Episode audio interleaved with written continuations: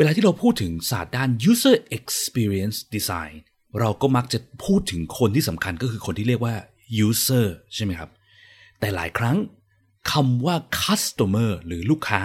ก็ถูกนำมาใช้ในกรณีของการออกแบบประสบการณ์อยู่เรื่อยๆ เหมือนกัน หลายครั้งที่คนมองว่า user กับ customer คือคนคนเดียวกันหรือคนที่เหมือนกัน แต่ในความเป็นจริงแล้ว user กับ customer อาจจะเป็นคนละคนที่แตกต่างกันโดยสิ้นเชิงก็เป็นไปได้นะครับดังนั้นมันเลยสำคัญมากที่เราต้องทำความเข้าใจก่อนว่า user กับ customer อาจจะไม่ใช่คนคนเดียวกัน และการดีไซน์ที่โฟกัสไปยัง user กับ customer บางครั้งอาจจะเป็นการดีไซน์ที่เหมือนกัน แต่บางครั้งอาจจะเป็นการดีไซน์ที่ต้องตัดสินใจไปคนละทางเลยก็เป็นไปได้ episode นี้เราจะมาคุยถึงความแตกต่างของ user และ customer ครับ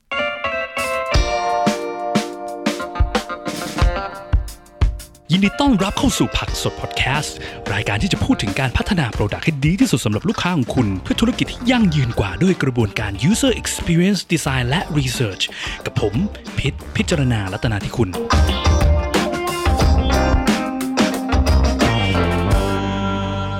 สวัสดีครับ ก็กลับมาพบกันอีกครั้งนะฮะ ก่อนอื่นนะครับ ต้องขอขอบคุณทุกท่านที่ติดตามฟังผักสดพอดแคสต์นะครับ ตอนนี้เราทำผักสดพอดแคสต์มาครบ 1 ปีแล้วครับ โอ้โห รู้สึกปลาบปลื้มมาก ตอนนี้ 50 episode นะครับ จริงๆ เกิน 1 ปีมา ตั้งแต่ episode ที่แล้วแหละ แต่ว่าผมอยากมาพูดใน EP นี้เลข 50 มันสวยกว่าเลข 49 นะครับ ก็หวังว่าเราจะได้อยู่กันไปอีกเรื่อยๆ นะครับ ผมอาจจะออก EP ใหม่บ้าง บางทีก็หายไปบ้างนะครับ ต้องขออภัยในความไม่สม่ำเสมอด้วย เพราะว่าขึ้นอยู่กับว่างานช่วงนั้นแน่นหรือไม่แน่นขนาดไหนนะครับ แต่ก็จะพยายามหาความรู้ใหม่ ๆ หาเรื่องใหม่ ๆ มาเมาส์มาแชร์ความรู้กันไปเรื่อย ๆ แล้วกันนะครับ ก็ถ้าใครอยากฟังเรื่องอะไรเพิ่มเติมก็ส่งอีเมลส่งอะไรมาได้นะครับ คือจริงๆก็มีคนที่สับมิดหัวข้อมา พอสมควรเหมือนกันเพียงแต่ว่า อาจจะยังไม่ได้มีโอกาสไป research ในเรื่องนั้นเพียงพอก็เลยยังไม่ได้ออก EP ในเรื่องพวกนั้นนะครับ แต่ว่าก็ได้รับทุก feedback นะครับ แล้วก็จะพยายามหาโอกาสไปพูดเรื่องเหล่านั้นที่แต่ละคนได้ส่งเข้ามานะครับ ต้องขอบคุณมากจริงๆนะครับ ก็ขอกลับมาที่เนื้อหา episode นี้ดีกว่านะครับ ก็ episode นี้จะพูดถึงคนกันบ้างดีกว่าเนาะเราพูดถึงพวกศาสตร์พวกเทคนิคการทำ research อะไรมามากมายแล้ว วันนี้เราพูดถึงคนบ้างเนอะเพราะว่าพอเราพูดถึงคำว่า UX UI User Experience User Interface เนี่ยมันมีคำที่สื่อถึงคนอยู่เนอะคือคำว่า user ใช่ไหมครับ user experience ประสบการณ์ผู้ใช้ มีคำว่า user หรือผู้ใช้อยู่ในคำคำนี้นะครับ จริงๆ มันมีศาสตร์ที่ใกล้กันอีกคำหนึ่งนะ คือคำว่า customer experience แต่ว่า episode นี้ยังขอไม่ลงรายละเอียดเท่าไหร่แล้วกันนะครับ เพราะว่าเดี๋ยวมันจะไปไกลกันใหญ่ เพราะว่าเนื้อหามันก็จะมีเยอะเหมือนกันในเรื่องนั้น แต่มองหลักๆ อยากให้มองถึงคำว่า customer ก่อนละกัน customer versus user episode นี้คือเราจะพูดถึงเรื่องนี้กันเนาะว่าสองคำนี้มันแตกต่างกันยังไง จากประสบการณ์ทำงานที่ผมทำมาเนี่ยคือสองคำนี้มักจะเป็นคำที่ คนใช้แบบสลับกันไปสลับกันมาหรือ interchangeable เนี่ยบ่อยมากนะครับ ซึ่งหลาย ๆ ครั้งมันก็ใช้ได้แหละ คือมันก็หมายถึงคนเหมือนกันเนอะถ้าย้อนกลับไปสมัยผมเรียนป.ตรีอย่างเงี้ยคือผมเรียนสายวิศวะคอมอย่างนั้นไอ้พวกเรื่องเกี่ยวกับฝั่ง end user หรืออีกฝั่งหนึ่งที่อยู่นอกจากทีมสร้าง product เนี่ยอยู่ข้างนอกฝั่งนู้นคนที่เข้ามาใช้เนี่ยเราแบบจะไม่ค่อยได้ pay attention กับตรงนั้นเท่าไหร่นะเพราะเราไม่ได้ถูกสอนให้แบบว่าโฟกัสไปฝั่งนั้นมากนะครับ คือหลักสูตรสมัยนั้นมันก็โฟกัสหลักๆ ฝั่งหลังบ้านนะฝั่งการสร้างสร้าง system ให้ได้สร้าง product ให้ได้สร้างระบบให้ได้อย่างเงี้ยแต่ว่าฝั่ง end user เนี่ยคือวิชาที่เรียนเนี่ยนับนิ้วได้เลยน้อยกว่า 3 วิชามั้งนะครับที่มีการเกี่ยวข้องกับมนุษย์หรือคนจริง ๆ อะไรเงี้ยนะครับสมัยนี้ผมว่าหลักสูตรก็น่าจะพัฒนาไปแล้วเนาะดังนั้นสมัยนั้นเนี่ยคือไม่ค่อยได้โฟกัสในเรื่องนี้เท่าไหร่นะครับตอนนั้นเนี่ยผมก็มองคำพวกนี้เหมือนเป็นเหมือนกันหมดเลย คือ user เอ่ย customer เอ่ยบางทีก็จะมีคำแบบพวก consumer เนอะหรือผู้บริโภคอะไรเงี้ยลอยเข้ามาด้วยเหมือนกัน ต่างกันยังไงคำเหล่านี้นะครับเราก็ไม่ได้สนใจมากหรอกเราก็มองแค่ว่าอ้าวก็สร้างของมาก็เป็นอีกคนนึงอะคนฝั่งข้างนอกอะที่เขามายุ่งเกี่ยวกับระบบที่เราสร้างแค่นี้จบแล้วนะครับ ไม่ใช่คนหลังบ้าน ไม่ใช่คนทีมเรานะครับ เป็นคนจากข้างนอกที่เข้ามายุ่งเกี่ยวกับระบบเราอะไรเงี้ยแต่ที่นี้พอ เราทำงานไปเรื่อยๆเนี่ยเราก็จะเริ่มเห็นว่าเฮ้ยจริงๆมันมีความแตกต่างเนาะคือถ้าคนที่มาจากสาย business หรือ marketing เนี่ยก็มักจะใช้คาว่า customer บ่อยๆ หรือลูกค้าใช่ไหมครับคาว่า user เนี่ยเหมือนจะเป็นคำที่ค่อนข้างเอ่อใหม่นิดนึงสำหรับคนที่มาจากสาย marketing หรือสาย business นะครับแต่ว่าคำว่า user เนี่ยมักจะเป็นคำที่คุ้นเคยของฝั่ง IT นะครับส่วนคำว่า customer ก็มักจะเป็นคำใหม่สำหรับคนฝั่งไอทีฝั่ง software en ฝั่ง computer science อะไรอย่างผมเนี่ยนะครับ ทีนี้ถ้าเราสังเกตดูดีเนาะว่าสาเหตุที่ศาสตร์สองฝั่งเนี้ยใช้คำคนละคำฝั่งคนสร้างระบบเนาะเราโฟกัสเป็นคำว่า user ศาสตร์ด้านที่ผมทำเรียกว่า user experience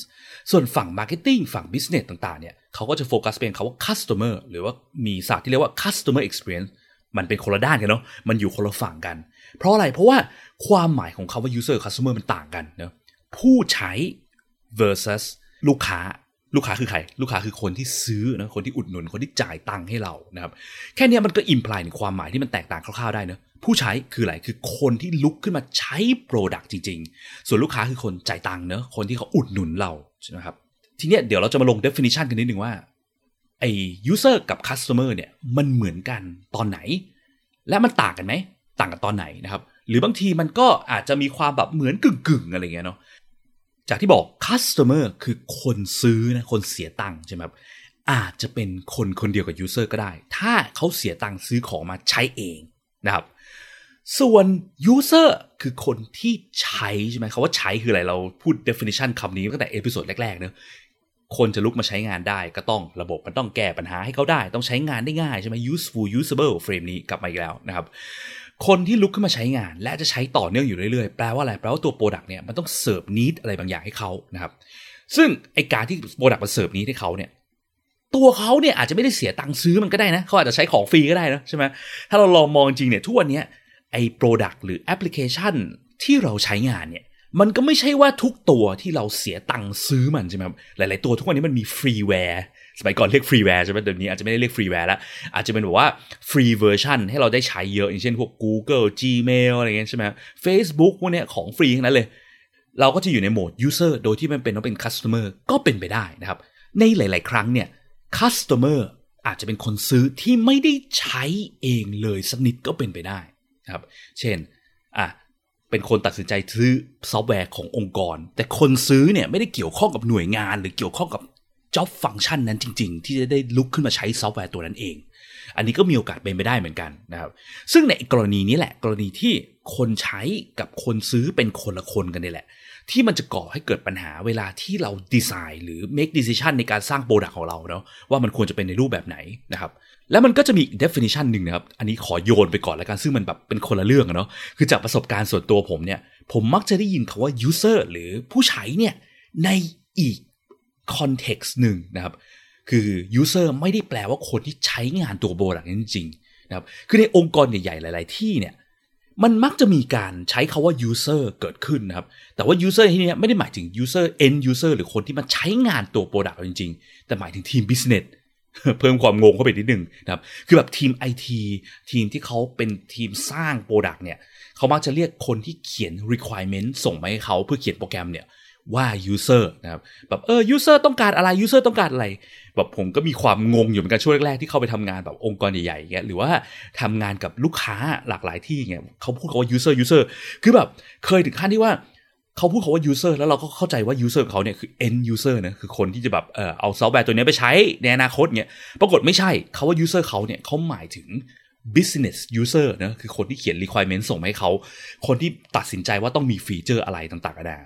ซึ่งมันก็แบบแปลกดีเหมือนกัน คือแบบไม่เคยได้ยิน definition นี้มาก่อนนะครับ แบบอย่างทั้งต่างประเทศเนี่ยผมไม่เคยได้ยินมีใครเขาใช้ definition แบบนี้เลย แต่ว่าทางในประเทศไทยเราเนี่ยก็เหมือนกับหลาย ๆ องค์กรมีการใช้ ซึ่งผมเข้าใจส่วนตัวนะว่ามันเกิดจากการที่ว่า ทางทีม IT เนี่ยคือแบบ traditional process เนาะอย่างที่เราคุยไปใน episode ที่แล้วเนะเรื่องอะไร waterfall model เนาะการสร้างซอฟต์แวร์แบบโบราณที่จะต้องมีการเขียน requirement spec ให้ครบทุกอย่างก่อนแล้ว IT เริ่มเขียนโปรแกรมนะครับดังนั้น IT จริงๆเนี่ยไม่ได้มีโอกาสไปยุ่งเกี่ยวกับ end user ข้างนอกเลยนะครับคนที่ไปยุ่งเกี่ยวกับ end user ข้างนอกเป็นทีมอื่น IT ได้แต่รับคำสั่งเนะรับ requirement เข้ามาแล้วเขียนโปรแกรมสร้างระบบเช็คบั๊กให้มันครบตามไอ้สเปคที่ ทีมอื่นเขาส่งมาให้นะครับไอทีก็เลยเรียกทีมอื่นว่า user นะครับเพราะว่าทีมอื่นเนี่ยทำหน้าที่เหมือนเป็น user requirement ต่างๆนานามาจากทีมอื่น ซึ่งทีมอื่นก็น่าจะมีการไปเก็บ requirement ในรูปแบบต่างๆ มา หรือบางทีก็ไม่ได้เก็บ requirement เนาะคิด requirement ขึ้นมาเองใช่ไหมเบสจากการไปเห็นที่อื่นมา หรือว่าคิดอะไรนู่นนี่นั่นขึ้นมาอะไรเงี้ยนะครับ ดังนั้น definition นี้ user แปลว่าทีมอื่น ทีม business ทีม marketing ทีมอะไรก็แล้วแต่ที่ส่ง requirement มาให้ IT ขอแบบว่า skip definition นี้ออกไปจาก episode นี้ก่อนนะครับ คือเราไม่ได้หมายถึงอย่างนั้นนะครับ EP นี้ user เราจะหมายถึงคนที่ใช้งานตัว product จริง ๆ นะครับ โอเค ทีนี้ขอกลับมาที่ความหมายของ user กับ customer เนาะอย่างที่เมื่อกี้บอกไป user กับ customer คนใช้กับคนซื้อนะครับ ถ้าเรา โฟกัสไปยังคนใช้ อย่างที่เราพูดมานะตลอดทุก episode เนี่ยคือจะสร้างของให้คนใช้โฟกัส useful usable ใช่ไหมต้องทำความเข้าใจ need ของคน ซึ่ง need ของคนมันไม่ง่าย มันจะต้องมีการทำ research ต้องทำความเข้าใจ ต้องวิเคราะห์มากขึ้น จะแค่ไปถามเขาดุ่มๆ ก็ยังไม่ได้ด้วยว่าต้องการอะไรเนาะเพราะหลายๆครั้งตัว user เองก็ไม่รู้ว่าเขาต้องการอะไรกันแน่นะครับมันเลยมันต้องมีเทคนิคเกี่ยวกับพวก user research อะไรต่างๆเนี่ยมามาเกี่ยวข้องนะครับถ้าใครสนใจกลับไปฟัง episode เก่าๆได้ เช่น พวกตอน 26เนี่ย research เพื่อ understand สาย UX เขาทำยังไงกันบ้างอะไรพวกเนี้ยนะครับ ซึ่งศาสตร์ด้านการสร้างของให้คนใช้ต้องโฟกัสไปยัง need ซึ่งจะแตกต่างจากศาสตร์ด้านการสร้างของให้คนซื้อนะครับ การโฟกัสเพียง user ไม่เหมือนกับการโฟกัสเพียง customer เพราะว่าการโฟกัสเพียง customer จะต้องเป็นการโฟกัสไปยังการสร้าง wants นะครับ wants versus needs ไม่เหมือนกันเนาะพูดไปเมื่อ episode แบบเก่ามาก ตั้งแต่ยุคแบบ episode 6เงี้ยนะครับ user needs ความต้องการของลูกค้าอาจจะไม่ใช่สิ่งที่ลูกค้าต้องการนะครับมันไม่เหมือนกัน อันนั้นผมพูดถึงคำว่าลูกค้าเนาะความต้องการลูกค้าจะไม่ใช่สิ่งที่ลูกค้าต้องการนะครับ สิ่งที่ลูกค้าต้องการในที่นี้มักจะเป็นคำว่า wants ส่วนสิ่งที่ user จะใช้จะทำให้ user ใช้งานจริงๆเนี่ยจะเป็นเรื่อง needs นะครับไม่เหมือนกัน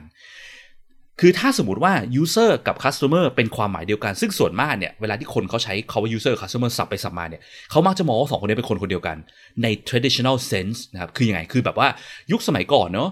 user customer เป็นคนคนเดียวกัน เช่นนึกถึงแบบทีวีอย่างเงี้ย เครื่องเล่นวิดีโออย่างเงี้ยนะยุคที่แบบเราไปเดินห้างแบบไดมารูพาต้าโอ้โหคนแบบ รู้ถึงอายุเลยว่า ยุคนั้นนะครับ ยุคก่อนหน้าแบบโบราณเวลาที่ลูกค้าจะซื้ออะไรเนี่ยเขาก็ต้องไปเดินเดินเดินเดินตามห้างเนาะไปดูว่าเอออันไหนน่าซื้อเสร็จแล้วก็ซื้อ product ตัวนั้นมา ซื้อกลับมาถึงที่บ้านแล้วก็มาตอนณ moment ที่เขาซื้อเนี่ยหน้าที่ที่ product มันต้องทำคือ มันต้องดูน่าสนใจดูน่าดึงดูดใช่ไหมหรือมันต้องสร้าง want ให้เขาให้ได้ เวลาที่เขายืนอยู่ที่หน้าร้าน เมื่อเขาเกิด wants เขาก็จะเสียตังค์ซื้อ พอเขาซื้อเสร็จเขาก็จะเอา product กลับมาที่บ้านใช่ไหม และเขาก็จะเปลี่ยนโหมดจากการที่เป็น customer หรือลูกค้ากลายเป็น user หรือผู้ใช้นะครับณวินาทีนี้แหละที่มันจะเป็น moment ที่ตัดสินใจว่าเขาจะใช้งานมันได้หรือไม่ได้ และใช้งานต่อเนื่องหรือไม่ต่อเนื่องนะครับ แต่ทีเนี้ยในยุคโบราณยุคแบบนั้นเนี่ย เวลาที่เราเสียตังค์ซื้อเครื่องเล่นวิดีโอมาเครื่องหนึ่งเนี่ย สมมติว่ามันใช้ยากมาก หรือมันไม่ได้ตอบโจทย์ need อะไรเท่าไหร่เงี้ย ถามว่าเขาจะเปลี่ยนไปซื้อวิดีโอเครื่องใหม่ทันทีไหม ก็คงยังไม่เนาะเพราะว่ายุคนั้นนะมันไม่ได้มีทางเลือกมีออปชันเยอะขนาดนั้น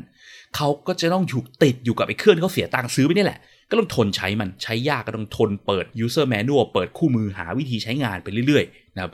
มันก็เป็นยุคที่มันไม่มีทางเลือกเท่าไหร่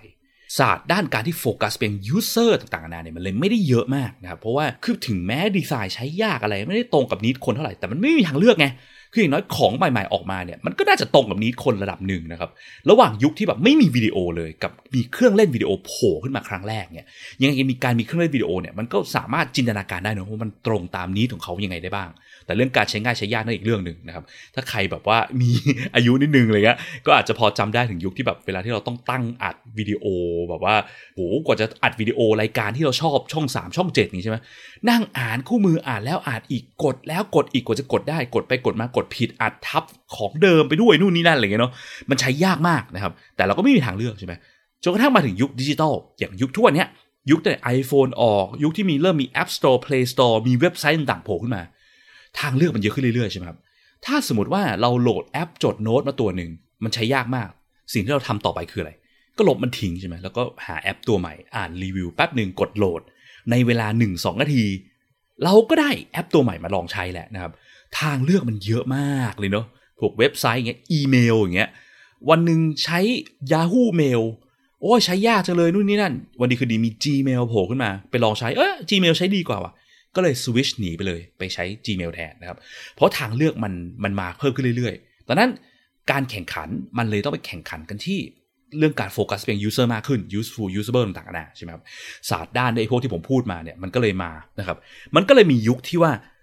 user อาจจะไม่ใช่ customer มาก่อนก็เป็นไปได้เนาะอย่างทุกวันนี้เราโหลดแอปนู่นแอปนี้ใช้เนี่ยคือเราก็เป็น user อย่างเดียวก่อน เรายังไม่เป็น customer customer ตามหลังการเป็น user customer จะเริ่มจ่ายตังค์เมื่อไหร่ก็เมื่ออะโอเคเขาพบว่าเมื่อจ่ายตังค์แล้วกลายเป็น pro version แล้วเฮ้ย pro version เนี่ยมันดีกว่า free version ว่ะ YouTube อย่างเงี้ยเนาะโฆษณาขึ้นเยอะมากรำคาญ แต่คนก็ยอมเสียตังค์ซื้อเพราะเอ้ย สมัครแบบ Family เนี่ยมันไม่กี่บาทเอง40 บาทอะไรเงี้ยต่อคน เราก็ได้กำจัดโฆษณาทิ้งจากชีวิตนี้แถมยังมีฟีเจอร์เพิ่มเติมอีกเช่น สามารถเล่นวิดีโอได้ในขณะที่ปิดหน้าจอ หรือว่าสามารถเปิดวินวิดีโอเล็กๆ เล่นลอยอยู่นอกแอป YouTube ที่เขาเรียกว่า Picture in Picture ใช่ไหมมัน serve need มากขึ้นไปด้วยนะครับ เราก็ยอมจ่ายตังค์ให้มันอย่างเงี้ยแต่คนบางคนก็ยอมเป็น User อร์อย่างเดียวไม่เป็น Customer ก็เป็นไปได้นะครับมันก็เป็นยุคที่มีเรื่องพวกนี้เกิดขึ้นมา ทีนี้มันก็จะมีอีกแบบหนึ่งเนาะอย่างเมื่อกี้คือ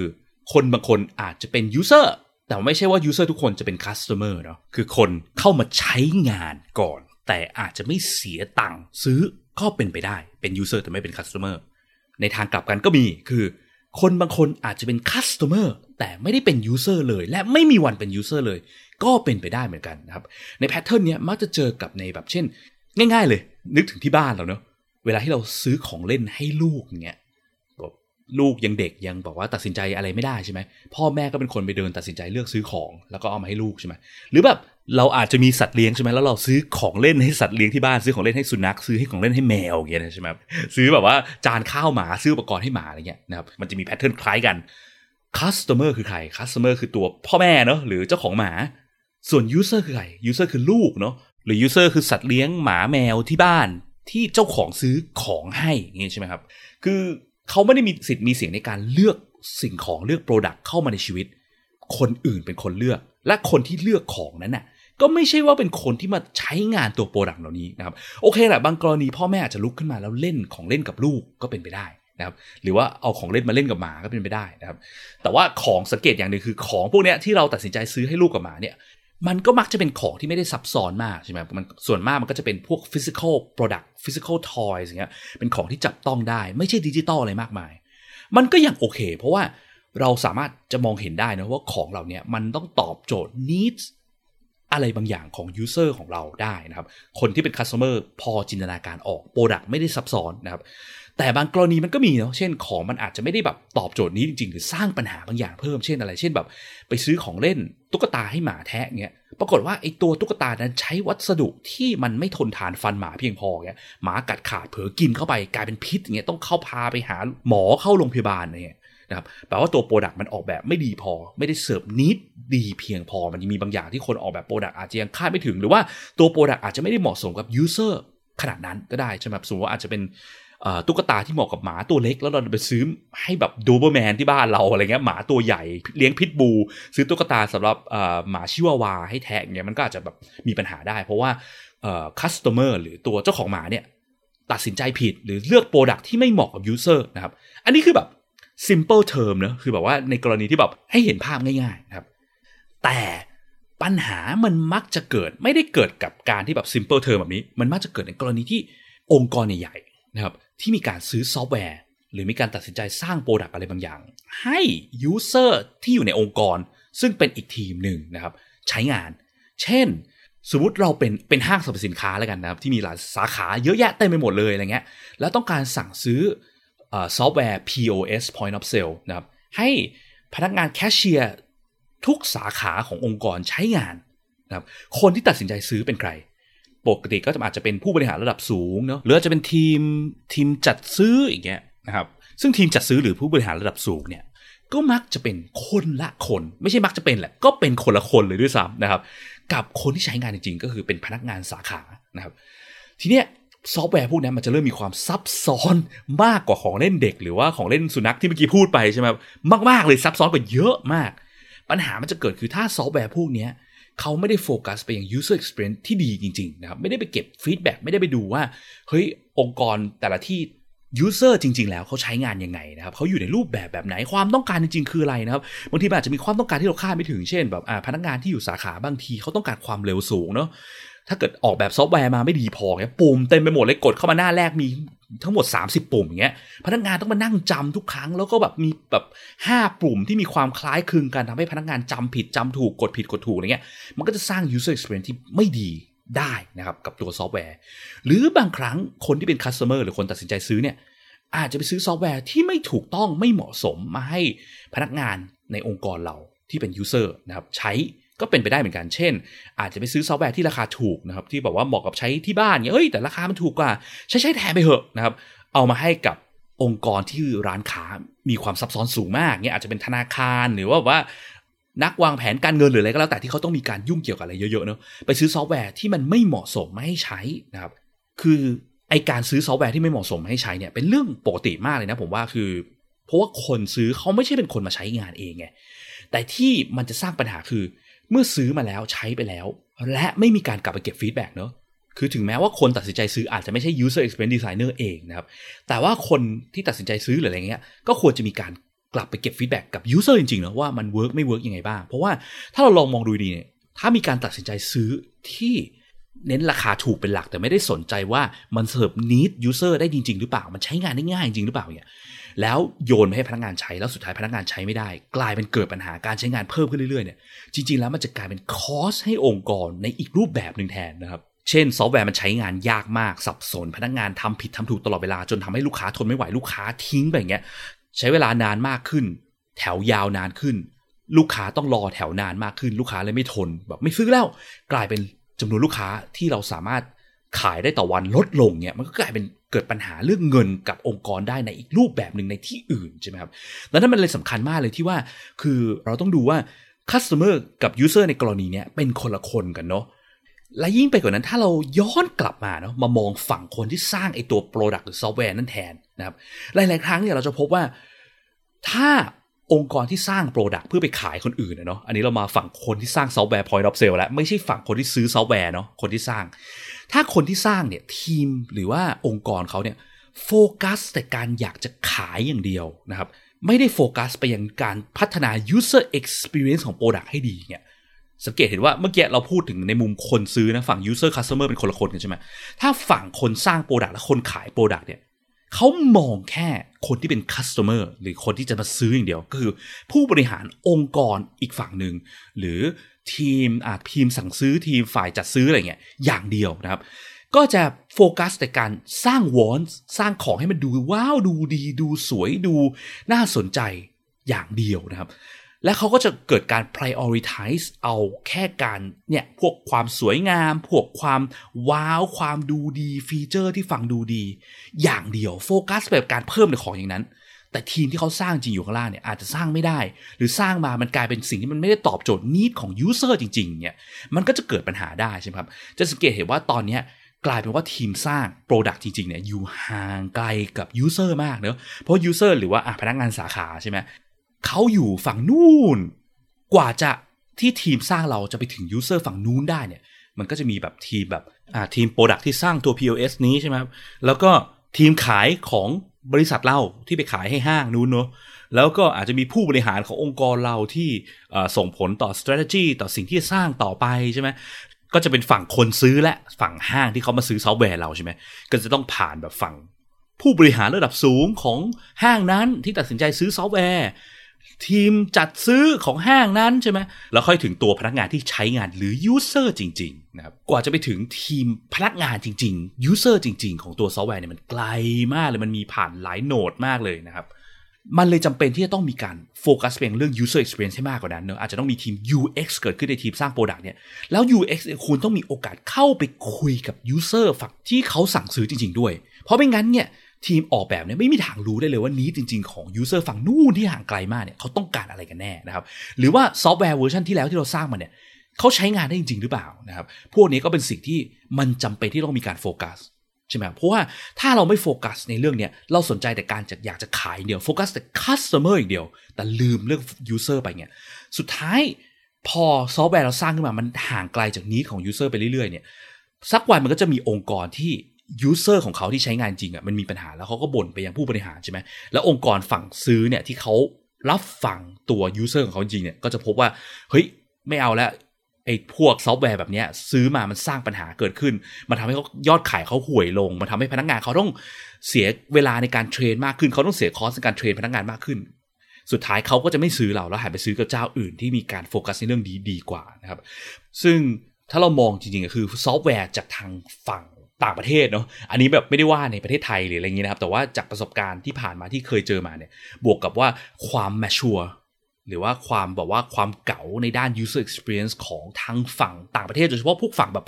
ยุโรปหรือฝั่งอเมริกาอะไรเงี้ยเขามีความเก๋าตรงนี้มากกว่าเรา ดังนั้นเขา realize ใน point เหล่านี้ เขาจึงได้ต้องจำเป็นต้องมีทีม user experience ที่มีโอกาสได้ไปคุยกับ user จริง ๆนะครับไม่อย่างนั้นแล้วเขาไม่สามารถสร้างซอฟต์แวร์ที่มันสามารถขายไปได้ทั่วโลกหรือขายไปได้หลากหลายที่อย่างนั้นหรอก ใช่ไหมครับจากประสบการณ์ที่ได้ไปพวก conference ต่างๆนาเนี้ยผมก็ได้ฟัง story มากมายเหมือนกันจากพวกบริษัทต่างประเทศอย่างแบบนึกถึงเคสหนึ่งออกคือเคยไปฟัง case study ของบริษัทหนึ่งที่เขาทำซอฟต์แวร์เกี่ยวกับพวกแบบให้พวกฟิตเนสเซ็นเตอร์ใช้อะไรเงี้ยนะครับเป็น point of sale ของฟิตเนสเซ็นเตอร์อะไรเงี้ยแล้วเขาก็แบบเป็นบริษัทที่สิงคโปร์หรือมาเลเซียผมจำไม่ได้แล้วนะครับคือซอฟต์แวร์เขาโฟกัสเรื่อง user experience มาก มากจนที่ว่าคือเขาก็แบบสามารถขายไปได้ถึงแบบทางออสเตรเลียทางอะไรเงี้ยแล้วทีนี้พอเขาขายไปทางออสเตรเลียขายต่างๆนานาเงี้ย user เขามากขึ้นเรื่อยๆใช่ไหมครับทีม UX เขามานั่งเล่า case study ว่าเขาต้องแบบทำ research ต่างๆนานามากขึ้นนะครับ ถึงขั้นที่ว่าต้องแบบบินไปยังออสเตรเลีย เพื่อไป observe การใช้งานของ user ซึ่งเป็นพนักงานที่ทำงานอยู่ที่ฟิตเนสที่ซื้อซอฟต์แวร์ตัวนี้ไปใช้แล้วใช่ไหมครับแล้วก็ไม่ใช่แค่ customer เนี่ยนะครับ customer ก็อาจจะเป็นทีมจัดซื้อของฟิตเนสใช่ไหมหรือว่าผู้บริหารฟิตเนสที่มาซื้อซอฟต์แวร์เรา ไม่ใช่แค่นั้น แต่ต้องลงไปถึงเลเวลของ user หรือคนที่ใช้จริง ๆ ด้วย ซึ่ง user จริงๆ ก็แบบพนักงานที่คุมฟิตเนสคนที่กดใช้งานเช็คอินเช็คเอาท์ของ member ต่างๆนะหรือว่าไปคุยกับ member จริงๆ ในการใช้งาน เพราะถ้าเกิดสมมติว่าซอฟต์แวร์นี้ user ก็คือ member เหมือนกันที่แบบว่าต้องมีการเช็คอินเช็คเอาท์ทุกครั้งที่เข้ามาใช้อะไรเงี้ยนะครับต้องไปทำ research บินไปถึงนู่นนะครับเพื่อทำความเข้าใจทำ research ตลอดเวลาว่าเฮ้ยซอฟต์แวร์ที่เราเคยดีไซน์ ใช้ที่ฝั่งเอเชียเราเนี่ยมันไปอยู่ฝั่งออสเตรเลียแล้วมัน work หรือเปล่าเงี้ยนะครับคือมันต้องมีการทุ่มเททุ่มทุนพวกนี้มากขึ้นนะครับ เพื่อจะได้มั่นใจว่าทีม product ที่สร้างเข้าใจ user จริงใช่ไหมลด gap ตรงนี้มันลงไป เปิดโอกาสให้ทีม product ได้ลงไปทำ research กับ user จริง ๆ ไม่ใช่แค่ฟังจากทีมจัดซื้อหรือผู้บริหารหรือ customer อย่างเดียว อันนี้ก็เป็นตัวอย่างของกรณีที่ user กับ customer เป็นคนละคนกันเนาะแต่ customer เป็นคนตัดสินใจซื้อของที่ตัว customer เองไม่ได้ใช้โยนมาให้ user ใช้นะครับ ทีนี้ขอย้อนกลับอีกนิดนึงนะครับ คือ ที่ช่วงแรกพูดไปเนาะเกี่ยวกับการที่ว่าหลาย ๆ ครั้งในยุคนี้ user เรามาเป็น user ก่อน แล้วค่อยตัดสินใจเป็น customer ทีหลังนะครับ ซึ่งในกรณีนี้คือ user customer เป็นคนคนเดียวกันใช่ไหมเช่นอะเข้ามาใช้ YouTube ฟรีอย่างเงี้ยแล้วก็วันดีคืนดีค่อยตัดสินใจว่าเออเราจะเปลี่ยนไปเป็น customer เสียตังค์ให้ YouTube นะครับในกรณีนี้ user กับ customer เป็นคนคนเดียวกันใช่ไหมและมักจะเริ่มจากการเป็น user ก่อนไม่ใช่ customer นะครับอย่างในกรณีอย่างเงี้ย เราก็ยังควรต้องโฟกัสเป็น user นะเพราะว่าถ้าเราสังเกตดูดีๆเนี่ยคือ คนจะตัดสินใจซื้อของหรือสมัครสมาชิกในกรณีนี้เนี่ยเมื่อไหร่นะครับ หลักๆเนี่ยเขาก็ต้อง develop trust เนะว่าตัวระบบเนี่ยมันดีจริง ๆ เขาถึงจะตัดสินใจซื้อนะครับ ซึ่งการที่เขา develop trust เนี่ยมันเกิดจากอะไร เกิดจากการที่เขาต้องลองใช้มันสักพักหนึ่งใช่ไหมรู้สึกว่าเออมันมีประโยชน์จริง ๆ ว่ามันตรงตาม needs ของเขาจริง ๆ มันใช้งานได้ง่ายระดับหนึ่งจริง ๆ นะครับ ซึ่งศาสตร์พวกนี้มันก็ต้องเป็นศาสตร์ที่โฟกัสกับไปยังเรื่อง user experience design research ต่างๆนานาใช่ไหมครับ เราจะไปโฟกัสในเรื่องการเป็น customer ทำไงให้คนเสียตังค์ซื้ออย่างเดียวไม่ได้แหละเพราะหลาย ๆ ครั้งเนี่ยถ้าองค์กรที่เขามาจากสาย business marketing เป็นหลักเนี่ยก็มักจะโฟกัสย่าง customer เนี่ยทำไงให้คนเสียตังค์เสียตังค์เพราะว่าอะถ้าเราโฟกัสเป็น user experience มากเนี่ยแล้วเราทำเงินไม่ได้เนาะปล่อยให้คนใช้ฟรีไปเรื่อยเราก็เจ๊งสิอะไรเงี้ยดังนั้น เราก็ต้องคิดถึง business model ต่างๆนะซึ่งโอเคนะเป็นสิ่งปกติมากนะครับสำหรับการทำธุรกิจ แต่ว่าถ้ามันมากเกินไปจนเราลืมเรื่อง user เนี่ยเฮ้ย ไม่ต้องไปทำหรอก user experience มากมายทำไปก็ไม่เห็นจะได้เงินเพิ่มเลย สู้เราไปโฟกัสในเรื่องการทำเงินอย่างเดียวดีกว่านะครับ เราไม่แถม feature ฟรีมาเราไม่ให้คนลองใช้ก่อน ให้คนอยากจะลองใช้เหรอ จ่ายตังมา จ่ายตังมา จ่ายตังมาเนี่ย คือมันอาจจะ work ในยุคก่อนหน้านะ เหมือนยุคที่แบบว่าอะวิดีโออนาล็อก วิดีโอ physical ใช่ไหมที่คนเสียตังค์ซื้อก่อนถึงจะได้กลายเป็น user ในยุคนั้นมันโอเค แต่ทุกวันนี้ยุคนี้มันมีทางเลือกมันมีคู่แข่งกันเยอะนะครับ ดังนั้นคนเขาไม่ได้จำเป็นต้องง้อเรามากใช่ไหมครับ user เราเนี่ยซึ่งท่าหนึ่งที่ธุรกิจทุกวันนี้มักจะทำกันมากก็คือการที่ปล่อยให้คนเป็น user ก่อนมาลองใช้งานดูก่อนว่ามัน work ไม่ work แล้วค่อยเสียตังค์ซื้อเหมือนพวก YouTube Netflix ต่างๆนะที่มันเป็นกันทุกวันนี้ใช่ไหมครับเพราะอะไรเพราะว่าอันนี้มันเอ่อ based on principle ที่ว่า คนจะเสียตังค์ซื้อเขาต้อง develop trust ก่อนนะครับ ในกรณีที่ user customer เป็นคนคนเดียวกันนะเนาะ อย่างแบบมันก็มีหนังสือเล่มหนึ่งขอ reference เป็นนิดนึงนะครับ ชื่อว่า users not customers who really determines the success of your business เนี่ยโดยคุณ Aaron Shapiro นะครับ อันนี้ผมก็แบบไม่ได้มีโอกาสไปอ่านตรงๆนะแต่ว่าผมมีโอกาสไปฟังทอล์กเขาอะไรเงี้ยเขาพูดถึงเรื่องนี้เป็นการจากมุมมองคนที่เป็น business เป็นหลักอะเนาะคือเขาทำ marketing agency แต่เขาก็บอกว่า คือยุคนี้ทุกวันนี้เราจะโฟกัสแค่ customer mindset อย่างเดียวไม่ได้แล้ว เราต้องโฟกัสเพียง user mindset นะครับ user mindset คืออะไร คือการโฟกัสไปยังการเสิร์ฟ คนที่เข้ามาใช้แม้กระทั่งเป็นคนใช้ฟรีเนี่ยก็แล้วแต่นะครับ ให้ดีที่สุดโฟกัสไปยังการแก้ปัญหาให้เขาได้จริงๆโฟกัสไปยัง need ของเขาจริงๆนะครับเมื่อคนเขา develop trust และเขาใช้เราดีแล้ว เขาจะอยากเสียตังค์เพิ่มนะครับ ถ้าเราไม่ได้สนใจในเรื่องนี้เราโฟกัสแต่การแบบบอกว่าทำไงก็ได้ให้ได้เงินเนี่ยโอกาสที่คนจะ develop trust มันก็น้อยลงเนาะโอกาสที่เขาจะยอมเสียตังค์ให้เรามากขึ้นมันก็น้อยลงเพราะว่ามันมีคู่แข่งอื่นที่เขามองใน mindset ที่โฟกัสไปยัง user ก่อน แล้วก็ไปลองให้ลองใช้ของฟรีที่เสิร์ฟเราได้ดีก่อนนะครับยุคนี้ competition มันแรงอะเนาะนะครับก็ episode นี้ก็ฝากไว้เท่านี้แล้วกันนะครับ ว่า customer กับ user เป็นคนละคนเนาะ customer คือคนเสียตังค์ซื้อคือคนซื้อ user เป็นคนที่ใช้งานจริงสองคนนี้อาจจะเป็นคนคนเดียวกัน หรือคนละคนก็เป็นไปได้นะครับ แต่ทั้งนี้ทั้งนั้นสิ่งสำคัญคือในยุคนี้ เราต้องโฟกัสไปยัง user ให้มากขึ้นนะครับ ไม่ใช่แค่โฟกัสแต่ customer หรือคนเสียตังค์อย่างเดียว เพราะว่าถ้าเราไม่ได้โฟกัสไปยัง user เพียงพอ คนอาจจะไม่ยอมเสียตังค์ให้เราเพิ่มก็เป็นไปได้ เพราะว่าเขามีทางเลือกที่มากขึ้นในยุคนี้นะครับ ก็เท่านี้แล้วกันนะครับ แล้วพบกันใหม่ episode หน้าครับ สวัสดีครับ สุดท้ายถ้าคุณชอบ episode นี้นะครับรบกวนช่วยกดไลค์กดแชร์ episode นี้ด้วยนะครับ แล้วก็ถ้าคุณยังไม่ได้กด Follow อย่าลืมกด Follow หรือ Subscribe ในช่องทางที่คุณฟัง เพื่อที่จะได้ไม่พลาดเมื่อเรามี episode ถัดๆไปออกนะครับ หรือถ้ามีคำถามมี feedback หรือว่ามีสิ่งที่อยู่ในใจที่อยากจะฟังเกี่ยวกับเรื่องเกี่ยวกับการสร้าง product ด้วยกระบวนการ user experience design research เนี่ยนะครับ ก็สามารถกดที่ลิงก์ในฟอร์มด้านล่างของ episode นี้เพื่อที่จะส่งคอมเมนต์ feedback หรือว่าคำถามหรือไอเดีย episode ถัดไปมาให้เราได้เลยนะครับ แล้วก็พบกันใหม่ใน episode หน้าครับ สวัสดีครับ